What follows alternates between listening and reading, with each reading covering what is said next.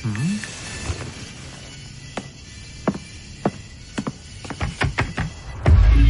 Noi și Europa.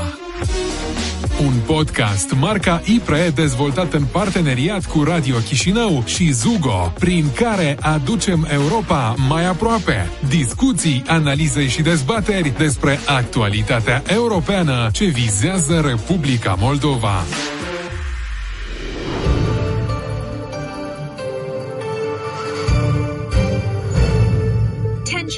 Tonight on the Ukraine-Russia border, as new intelligence suggests the Kremlin is in advanced stages of planning an invasion of Ukraine as early as next year.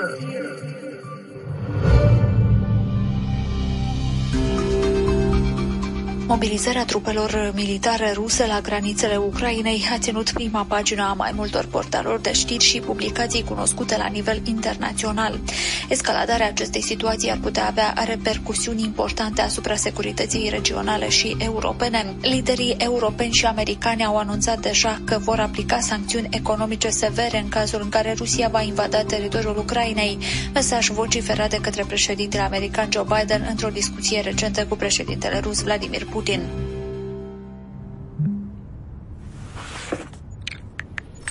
Приветствую, господин президент. There you go. Hello. Добрый день. Good to see you. I've made it absolutely clear, President Putin, that if he moves on Ukraine, the economic consequences for his economy are going to be devastating. Noi și Europa. Semnalele transmise de către Occident par să detensioneze cel puțin pentru moment atmosfera încordată din regiune. Totuși, intențiile Kremlinului sunt greu de descifrat și anticipat, chiar și de către cei mai buni cunoscători ai regimului condus de către Vladimir Putin. Ce mesaj încearcă să transmită președintele rus Ucrainei și statelor occidentale? În ce context ar trebui să analizăm mișcările de trupe din ultimele săptămâni? Care ar putea fi consecințele acestei crize asupra securității regionale și cum ar trebui autoritățile Republicii Moldova să acționeze în condițiile actuale? Vom încerca să abordăm aceste aspecte alături de Angela Grămadă, președinte a Asociației Experți pentru Securitate și Afaceri Globale din București. Eu sunt Cristina Popușoi și vă invit să ascultați un nou episod al podcastului Noi și Europa.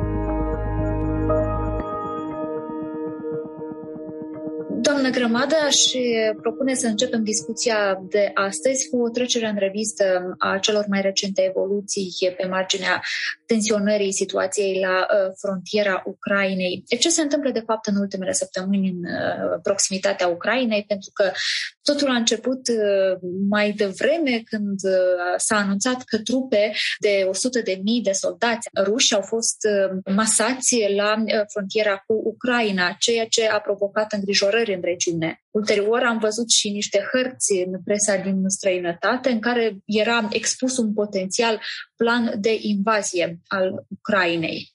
Aceste detalii vin din două surse. Pe de o parte avem uh, autoritățile de la Kiev care monitorizează regiunea și zona constant, adică frontiera estică a Ucrainei. Pe de altă parte avem uh, surse din serviciile secrete ale Statelor Unite care au indicat eventuale planuri ale Federației Ruse de a depăși anumite linii roșii care au fost stabilite anterior și dislocarea unor trupe suplimentare la frontiera cu Ucraina. Și aici vorbim de, normal de frontiera estică a Ucrainei. Ucrainei. Astăzi am văzut și un comunicat de presă al Ministerului Afacerilor Externe al Ucrainei, care chiar oferă detalii cu privire la numărul de militari care au fost dislocați și pe care i-au monitorizat aceștia în, în ultimele săptămâni. Și conform acestui, acestui comunicat, vreau să vă spun că cifra ar atinge o sută cincisprezece mii de militari, dintre care douăzeci și două de mii fiind militari implicați în componenta navală a trupelor rusești care au fost dislocate în, în regiune. Cu asemenea detalii au ieșit și uh, zilele trecute uh, oficial din Ministerul Apărării al Ucrainei, trăgând uh, semnale de, de alarmă. Mai mult decât atât, despre aceste capabilități concentrate la frontiera cu Ucraina a vorbit și președintele Ucrainei Volodymyr Zelensky acum câteva zile, atunci când a rostit discursul său anual în fața deputaților ucraineni, adică în Rada, ceea ce, în mod normal, prezintă pentru Ucraina semne de, de îngrijorare. Dacă ne aducem bine aminte, și la începutul acestui an, Rusia a mobilizat trupe la granița cu Ucraina. Cât de diferite sunt aceste două situații și de ce ar trebui să, să atragem atenția acum la dinamica mișcărilor trupelor ruse din, din regiune? Acest lucru s-a întâmplat, dacă nu greșesc eu, la sfârșitul lunii martie, începutul lunii aprilie și atunci disensiunile au fost destul de, de grave pentru că uh, au trezit nemulțumirea mai multor uh, parteneri occidentali ai acestei țări. Mă refer la Kiev și, și Ucraina și uh, la scurt timp, după mai multe intervenții discursive ale liderilor occidentale, Rusia totuși a retras o parte din aceste trupe, dar a lăsat contingent uh, și echipament uh, militar nu departe de frontiera cu regiunea estică a Ucrainei, adică cu, cu Donbassul, dând semne clare că nu intenționează să lase situația așa cum, cum este și că vor mai reveni în cazul în care partea ucraineană nu va accepta anumite condiții pe care Rusia le impune prin formatele de negociere a conflictului din, din estul țării, adică din estul Ucrainei. Acest lucru s-a văzut și prin diferite mijloace de monitorizare a frontierei dintre Ucraina și Federația Rusă. S-a văzut că acel contingent militar a rămas nu departe de, de această frontieră și că există multe alte metode pe care le folosește Federația Rusă, inclusiv prin mobilizarea mai multor nave în Marea Neagră și nu permite navelor comerciale să își desfășoare activitatea economică în apropierea portului Odessa. Mai mult de atât, experții care au monitorizat ceea ce se întâmplă în Marea Neagră au constatat faptul că aceste mișcări ale Federației Ruse ar trebui să îngrijoreze toți partenerii Ucrainei care au ieșire la Marea Neagră, pentru că în caz de nevoie Rusia poate să oprească mișcarea de, de nave, poate să atace prin contingentul de care dispune acolo, anumite puncte pe care le au acești parteneri ai, ai Ucrainei. Și nu este foarte departe de insula Șerpilor, acolo unde România are interese comerciale, dar și e practic frontiera maritimă. Ce credeți că urmărește Moscova prin aceste așa zise semnale pe care le tot transmite Kievului? Moscova are două obiective și cred că aceste două obiective au fost înțelese de toată lumea. În primul rând, ei doresc menținerea Ucrainei în zona lor de, de influență, pentru că fără Ucraina niciun fel de inițiativă regională a Federației Ruse nu va avea un succes deplin. Dacă nu reușești să convingi unul dintre cele mai mari state ex-sovietice că e fezabilă acea organizație de integrare regională, și aici vorbim de Uniunea Economică Euroasiatică, atunci nu ai cum să convingi și alți lideri oficiali ai altor state să, să adere la această inițiativă. Deci Moscova are practic nevoie de Ucraina, care are și un model diferit de dezvoltare economică, mult mai orientat către piața de desfacere a Uniunii Europene în prezent, pentru că au trecut șapte ani de când a izbucnit acel conflict și Ucraina a făcut pași importanți în ceea ce privește reorientarea economiei către alte piețe de, de desfacere. Uh, și spuneam că modelul este diferit, este mult mai avansat, are o economie uh, de tip uh, nu neapărat uh, extensiv, cum este cea a Federației Ruse, bazată pe extracția de hidrocarburi în mare parte, pentru că de acolo vin resursele în bugetul de stat, dar are o economie cu o industrie grea bine dezvoltată, și această industrie grea a fost chiar transferată din estul Ucrainei, din regiunea Donbas și Lugansk, un pic mai spre centrul Ucrainei, adică multe obiective economice strategice au fost mutate. Și cel de-al doilea obiectiv mare este relația cu Statele Unite ale Americii. Prin Ucraina, pe care Moscova o folosește ca pe un instrument, încearcă să limiteze acțiunile la nivel internațional ale Statelor Unite ale Americii și aici ei întotdeauna menționează NATO, dar de fapt ținta strategiei lor sunt Statele Unite ale Americii pentru că îi consideră în continuare hegemon. Și ei încearcă să se poziționeze ca un uh, stat, un actor care poate să vină cu o contraofertă pentru ceilalți participanți la sistemul de relații internaționale. Noi și Europa. Vorbim pe înțelesul tuturor despre relațiile dintre Republica Moldova și Uniunea Europeană. Doamna Grămadă, credeți că aceste declarații din ultima perioadă ale președintelui ucrainean Volodymyr Zelensky de a se apropia de NATO, dar și deschiderea NATO, cel puțin la nivel declarativ, față de Ucraina, a agasat cumva regimul de la Kremlin?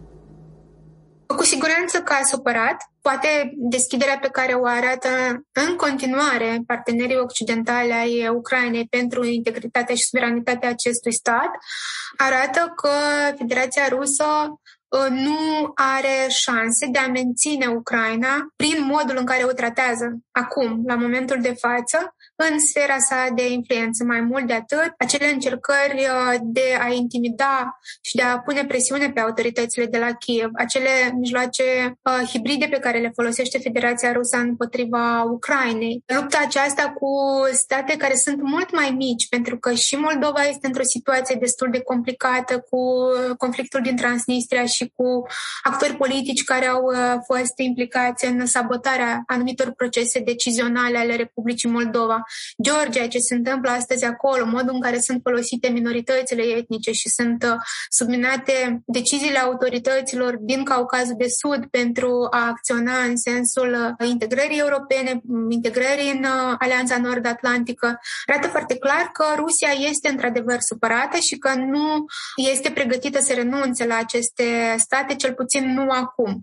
Și faptul că se întâmplă aceste lucruri, se întâmplă aceste declarații beligerante între, între Ucraina și, și Federația Rusă necesită o abordare internă din partea Ucrainei, iar aceasta a fost constantă, adică nu vorbim doar despre perioada lui Zelensky, vorbim și despre perioada președintelui ucrainean Petro Poroshenko, care a modificat practic legislația internă și s-a străduit legislativul anterior al, al Ucrainei să introducă sintagma de integrare euroatlantică, ceea ce anterior era scos de către uh, Ianukovici din, din legislația internă. Plus la aceasta trebuie să puneți aici uh, în calcul și sondajele de opinie, care sunt efectuate uh, constant în Ucraina și arată că majoritatea populației din această țară într-adevăr își dorește integrarea în, în structurile uh, euroatlantice uh, și că nu a existat uh, o perioadă mai favorabilă anterior anexării Crimeei și declanșării războiului din estul Ucrainei pentru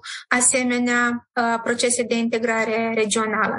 Aș vrea să reamintim în contextul discuției noastre discursul președintelui ucrainean Volodymyr Zelensky în Rada de la Kiev din întâi decembrie. Președintele Ucrainei menționa atunci că țara sa nu va reuși să oprească războiul din estul Ucrainei fără o interacțiune directă cu Federația Rusă. Cum priviți dumneavoastră această declarație în contextul evenimentelor curente din, din regiune? Eu am văzut experți din Ucraina care au uh, fost de acord cu președintele Volodymyr Zelensky, dar am văzut mai multă lume care a fost în dezacord cu acesta. Uh, pentru că el se contrazice puțin în, în această declarație și anume contrazicerea constă în faptul că Ucraina cere ajutor permanent atât statelor membre ale Uniunii Europene cât și statelor membre NATO și se adresează în mod special Statelor Unite ale Americii pentru că știu că de acolo vine cea mai mare susținere, inclusiv asistența tehnică pentru capabilitate militare și pregătirea militarilor din, din Ucraina, dar în același timp susține că el este pregătit să facă față unei discuții bilaterale cu președintele Vladimir Putin, ceea ce nu este chiar așa, pentru că noi am văzut și anterior că Volodymyr Zelensky nu a reușit să arate întotdeauna fermitate în discuțiile pe care le-a avut, inclusiv în formatul normand de acum doi ani. Acest lucru s-a întâmplat în decembrie două mii nouăsprezece sau în alte momente în care s-a discutat despre conflictul din, din estul țării. Evident, el a avut câteva succese, e vorba despre eliberarea prizonierilor sau este vorba despre modul în care a fost gestionată situația marinarilor care au fost luați ostatici, prizonieri de către Federația Rusă, dar asta nu înseamnă că el este cel care trebuie și poate să își asume meritul pentru aceste negocieri, ci oficiali din alte instituții ale statului care au fost responsabili cu, cu, aceste, cu aceste negocieri. Faptul că el a vorbit despre o discuție directă cu Vladimir Putin. A supărat liderii opoziției care au ieșit în stradă și au protestat și au susținut un punct de vedere diferit în care încercau să explice că Ucraina nu este capabilă să poarte aceste negocieri față în față cu Federația Rusă în acest moment, iar faptul că Rusia mobilizează acele trupe în estul Ucrainei este încă o încercare de a submina poziția Ucrainei în, în aceste negocieri. Practic e o presiune pe care Federația Rusă o pune asupra, asupra țării vecine.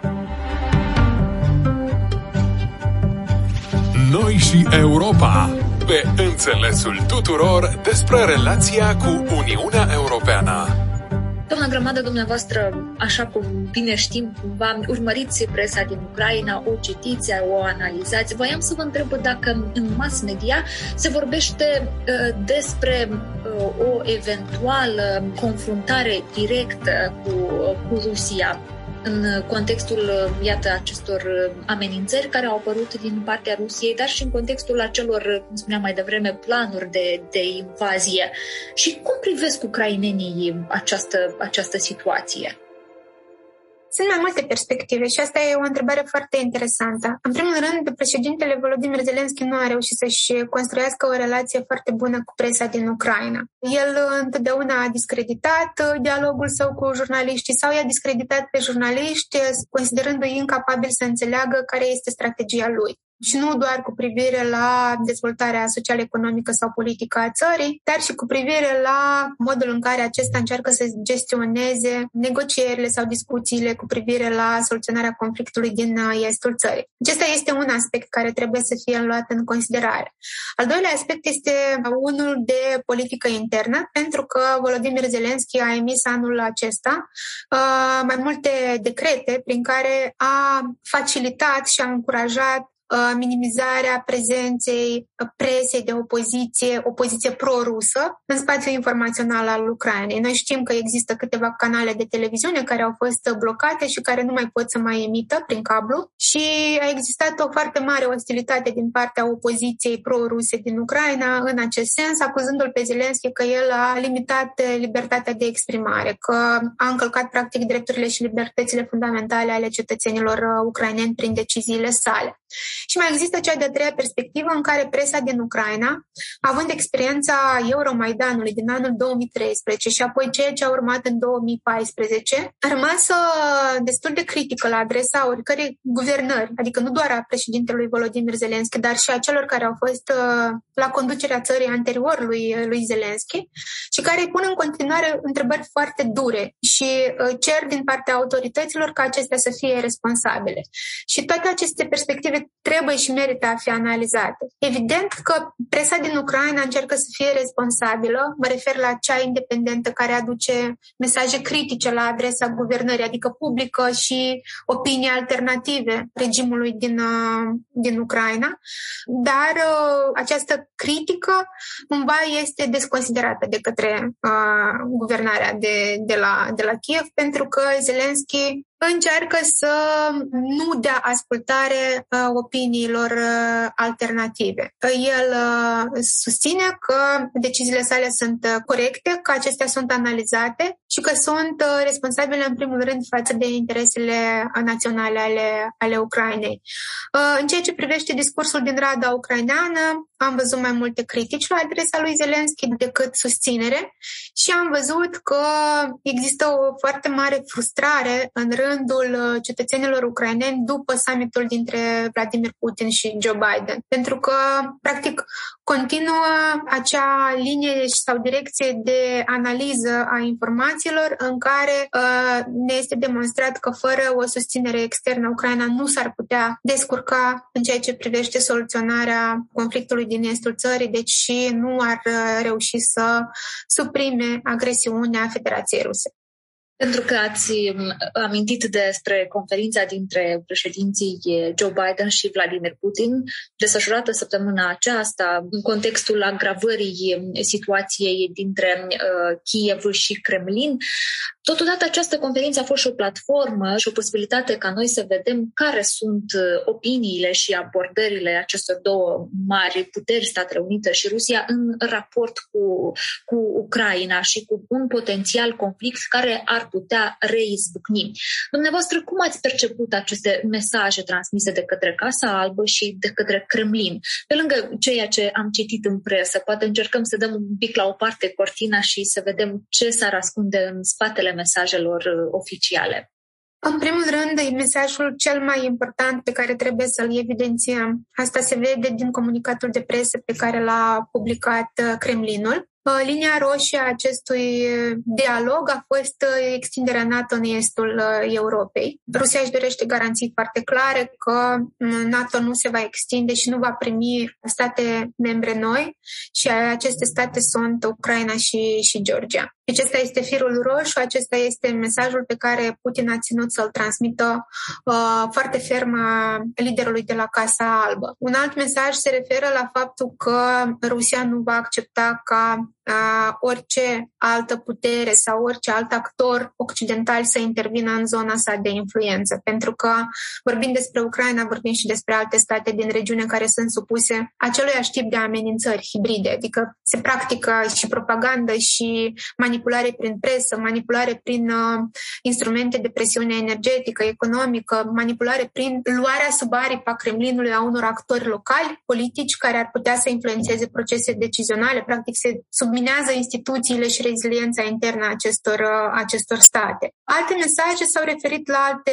uh, zone de interacțiune ale intereselor Statelor Unite ale Americii cu cele ale Federației Ruse și uh, evident că partea rusă a ținut să sublinieze că cei care se fac vinovați de majoritatea problemelor care există în regiune nu sunt Federația Rusă, dar sunt uh, Statele Unite ale Americii care au încercat să pătrundă în, în aceste uh, locuri pe care Rusia le-a stabilit clar ca zonă de, de interes strategic. De cealaltă parte, Casa Albă a fost mult mai laconică în comunicatul de presă pe care l-a publicat imediat după discuție, uh, dar uh, s-au venit cu anumite precizări suplimentare care spun clar că Statele Unite ale Americii își doresc ca statele europene să fie mult mai implicate și că trebuie să existe o coeziune mult mai mare în ceea ce privește Ucraina, că nu este admisibil ca anumite state din Uniunea Europeană să promoveze discuții bilaterale cu Federația Rusă fără să ia în calcul care sunt amenințările de securitate la frontiera sa estică. Și acesta este un mesaj destul de clar. Și al doilea mesaj pe care l-am desprins din partea Casei Albe este faptul că după eșecul summitului din vara anului două mii douăzeci și unu, cel care a avut loc între cei doi președinți, și după acea decizie a Statelor Unite de a încuraja Germania să meargă înainte cu proiectul Nord Stream doi. De această dată, poziția Statelor Unite este una de coordonare cu cea a Germaniei ca acest lucru să nu se mai întâmple și că uh, sancțiunile vor include inclusiv acest proiect destul de important pentru Federația Rusă. Noi și Europa. În situația actuală, doamnă Grămadă, cum ar trebui să reacționeze autoritățile de la Chișinău la această potențială criză de securitate la nivel regional și nu numai? Noi suntem în vecinătatea imediată a Ucrainei și aceste lucruri s-ar putea resimți. Noi cred că am mai discutat despre acest lucru și am spus că în ultimii ani Ucraina și-a schimbat cumva optica prin care privește Republica Moldova și conflictul din, din Transnistria și care are o cu totul altă tactică sau strategie față de amenințările la care este supusă Republica Moldova. Și practic au început să fie mult mai atenți la evenimente, actori interni, zone de risc, instrumente de propagare a mesajelor manipulatorii în societatea din Republica Moldova. Cred că Republica Moldova cumva rămâne în urmă și nu a analizat încă eficient sau nu a analizat în întregime care este acel spectru de vulnerabilități și amenințări hibride la care este supusă Republica Moldova prin vecinătatea pe care o are cu, cu Ucraina. Pentru că amenințările vin și pe linia transnistreană, amenințările vin și prin uh, regiunea Odessa, adică ieșirea noastră la, la Marea Neagră, amenințările vin și prin acele mijloace de informare în masă care sunt uh, controlate sau coordonate din afara, din afara țării și promovează interesele Federației Ruse prin intermediul actorilor politici care dețin controlul asupra acestor mijloace de, de informare și că uh, în continuare suntem destul de slab pregătiți pentru a promova politici uh, în domeniul energetic, de exemplu, uh, care să ne uh, permită să putem avea alternative la resursele de energie uh, din, uh, din Federația Rusă. Mai trebuie să mai înțelegem că dacă Nord Stream doi este lansat, ucrainenii au spus de mai multe ori și au atenționat uh, nu doar oficialii europeni, ar fost un mesaj și pentru vecinii săi că în momentul în care Nord Stream doi este lansat, Rusia ar putea să nu mai aibă nevoie de conductele de gaze naturale care trec prin teritoriul Ucrainei și atunci, nefiind importantă această infrastructură energetică, Rusia nu mai are de ce să nu treacă acele linii roșii și să impună Ucrainei să accepte și discuțiile cu separatiștii din estul țării și multe alte chestii, adică interferențe în procesul decizional politic de la, de la Kiev. Republica Moldova, chiar dacă a reușit să negocieze un nou sau prelungirea uh, livrării gazelor naturale uh, și a amânat cumva implementarea pachetului energetic trei, trebuie să înțeleagă uh, faptul că riscurile în continuare sunt acolo și că ceea ce ne-am angajat să, să facem fără a cunoaște exact toate detaliile și subtilitățile acelor uh, negocieri ar putea să ne coste în viitorul apropiat dacă nu reușim să diversificăm aprovizionarea cu gaze naturale a țării. Noi și Europa, pe înțelesul tuturor despre relația cu Uniunea Europeană. Ați ascultat podcastul Noi și Europa, un produs al Institutului pentru Politici și Reforme Europene, dezvoltat în parteneriat cu Radio Chișinău, Zugo și Fundația Konrad Adenauer. Ne găsiți și pe platformele de podcast și în emisie la radio. Eu sunt Cristina Popușoi și vă dau întâlnire luna viitoare ca să discutăm împreună despre realitățile europene.